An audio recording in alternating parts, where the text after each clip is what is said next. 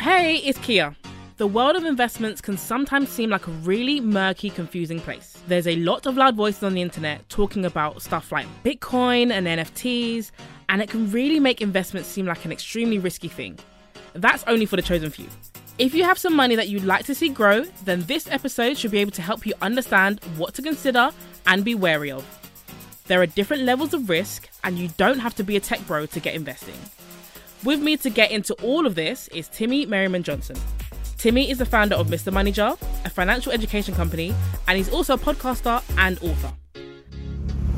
So, Timi, let's get into it. Can you give me a very entry level explanation on what investing actually is and what is and isn't considered an investment? Sure thing, and thanks for having me, Kia. I like to think of investing as a long term form of saving where we set aside money today in expectation of a return in the future if we don't expect the return, then we might be gambling or, or speculating. And if we expect the return right away, then we're trading. So it's just very important to know the difference between those three things. I think that's very key. I think sometimes when you think about investing, you think about people with those charts, like you said, the trading. But I think though that breakdown really just makes it simple for people to understand. So really and truly, anyone who has something like a workplace pension is already an investor, right? Yeah, yeah, absolutely. So in the UK at the moment, if you work for a company and you earn more than ten thousand pounds per tax year and you're age over twenty two, you'll be auto enrolled into a, a, pension. And this money isn't saved in cash; it's actually invested for you, albeit very much happening in the background over the course of your career, so that when you come to retire, you have a pot of money to either stop working or to work a bit less. So yes, if you pay into a workplace pension, you're already an investor, which is a fantastic thing. So let's bring it back then. So if we're talking someone who's brand new to investing, what are the products that they should consider looking at? So there's a few different types of investing accounts you can use. There are stocks and shares ISAs, there are lifetime stocks and shares ISAs, and there are also pension accounts, which you just mentioned. They're also a type of investment account. But if you're a beginner, you may want to start investing into a fund in a stocks and shares ISA, as that lends itself well to people who are investing for the first time. So how does that work? Is it you just put money into that and that gets invested on your behalf if you put your money into a fund? When when you open a stocks and shares ISA with an investment platform, you have to nominate a bank account that you're going to top up that stocks and shares ISA with, and then you can choose which fund you want to put that money into. So it's kind of a, a two step process. But it makes that that process a lot easier. You don't have to figure out what to actually invest into specific stocks. It just makes it beginner friendly. You put your money in there, and that gets invested on your behalf. Yeah, amazing. And then, as we just said, pension accounts are also a type of investment account as well. They they are called self-invested personal pensions or SIPPs for short, and they have their own annual allowance of 60,000. If you pay into a stocks and shares ISA, let's say you you max it out at 20,000 pounds and your investment grows, you get to keep that additional tax-free. You don't pay any capital gains tax or any tax on the income that you make through dividends and that sort of thing. I mean, anytime I hear things are tax free and we get money, Timi, it always we want to get puts money. a smile on my face. it makes me happy. You know, if we can bring home some extra money, we don't have to give it to taxes. That's always a good thing, isn't it? Yeah. I remember when it comes to investing. I remember I started investing at twenty, and I did what you just explained. I downloaded a, a, platform and I signed up. And I remember at 20, you know, I'm in university and I remember thinking, wow, this is all brand new.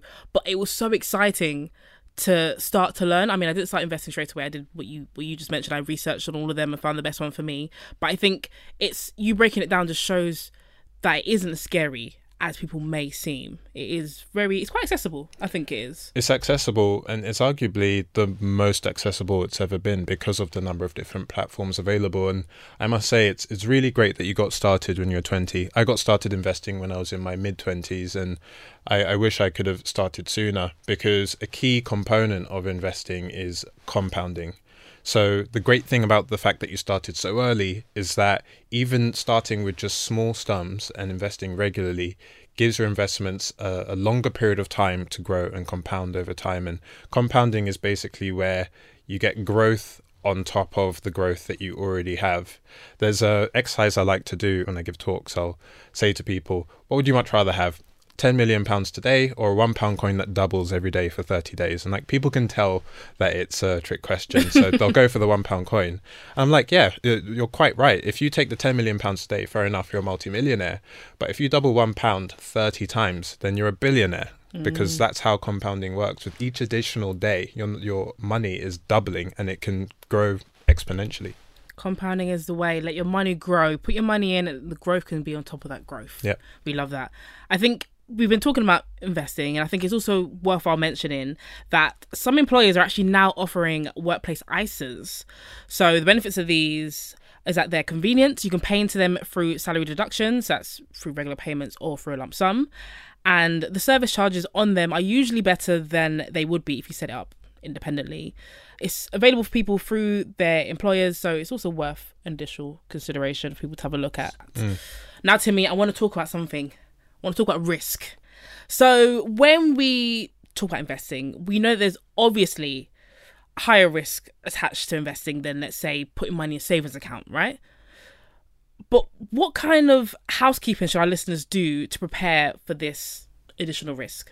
Risk un- and, and understanding your attitude to risk is, is very, very important when it comes to investing because it must be said from the very beginning that there's no such thing as a 100% risk free investment. You're always taking on a degree of risk when you set that money aside in the expectation of that future return.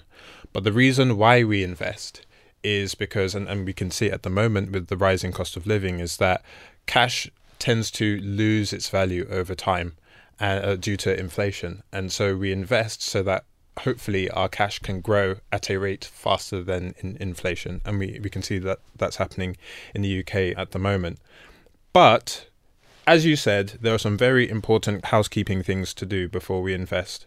Number one is to look at paying down high interest consumer debt. We know from the data that the average interest rate on an overdraft is about 40%. We know the average interest rate on a credit card is about 20%. And to get a 20% return on an investment year in year year out would make you one of the best investors in the world. It would make you a Warren Buffett level investor. And so if you have high interest consumer debt, it's worth looking at either taking that to 0% or paying it down because that's money that you're losing. The other thing to look at is so we said investing is a long-term form of saving. But short term savings are important too. And so the very first place to start is your emergency fund, right? So the way to think about your emergency fund is if you were to lose your primary source of income or an emergency was to happen, do you have enough money to get yourself through that without having to rely upon debt? Saving an emergency fund before you invest means that should your investments fluctuate in value, which they will do from time to time, you have a pot of cash in cash that you can draw upon. The other thing to look at is things you'd like to do or have in the next year or two. As we said, investing is for the long term. We tend to think of it in terms of years and decades rather than in weeks or months. So if you're looking at the next one to two years and you've, you have things that you'd like to do or have, this could be buying Christmas presents, going on holiday, saving for a house deposit will be a big financial milestone for a lot of people. Making sure that you're saving towards those goals as well um, is very important. Then anything over and above that can go into investments. That's money that you don't need today, and that's going to work for you going forwards. I think that's good points that you've made about understanding risk and preparing for it, right? And I think I'm very big on emergency funds because we never know what's going to happen. It's so key to have a pot of money saved there just in case things happen. Right? And and I'm really pleased to say that I think the pandemic has actually changed a lot it of our attitudes to risk as well. Earlier on in my career, the idea of having a pot of money set aside for seemingly no reason at all seemed very arbitrary to me. It's not something that I necessarily wanted to do. But I think the pandemic has shown a lot of us that you can lose your primary source of income and things can happen. Your situation can change and particularly for uh, like younger savers, they're actually really thinking about it and doing it in a very sophisticated way. So even though we're saying it on this podcast, I speak to lots of people that are mm-hmm. doing this already, and I think it's great. Timi, what advice would you give to our listeners who are deciding, yes, I want to start investing, but they're trying to figure out what is the right investment for them? That's a really good question. I think there'll be lots of kind of different things to look at. Knowing how long you want to invest for will be a really key thing because, like we were talking about risk, like yes, you can invest into like individual stocks, for example, but that's actually the riskiest way to own company shares. So you may want to look at funds, for example. We know that there's a growing kind of appetite for ethical investments. And so if you want to invest in a way that doesn't invest in arms or tobacco or that sort of thing, then that might be a, a sort of investment that's um, that's right for you. But also people with particular values, like religious values, uh, you may want to invest in like Sharia funds or halal funds. That's another way that you can look at it.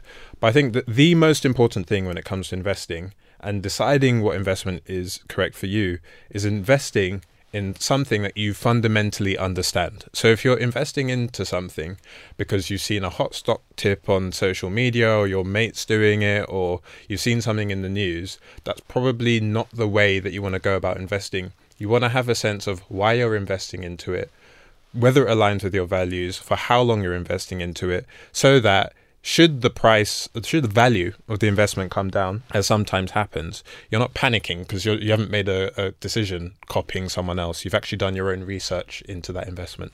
I agree with you, and I think it's also worthwhile adding on to what you said that personal finance and investing is just that it is personal. Personal finance is personal. Exactly. So what you might do versus what I might do versus what your mum might do are probably going to be three different things going on. So it's all about finding and deciding what's best for you Yeah. and sticking to that. So to round off this episode, then Timi, I'm going to ask you the question that I always ask at the end of the episode.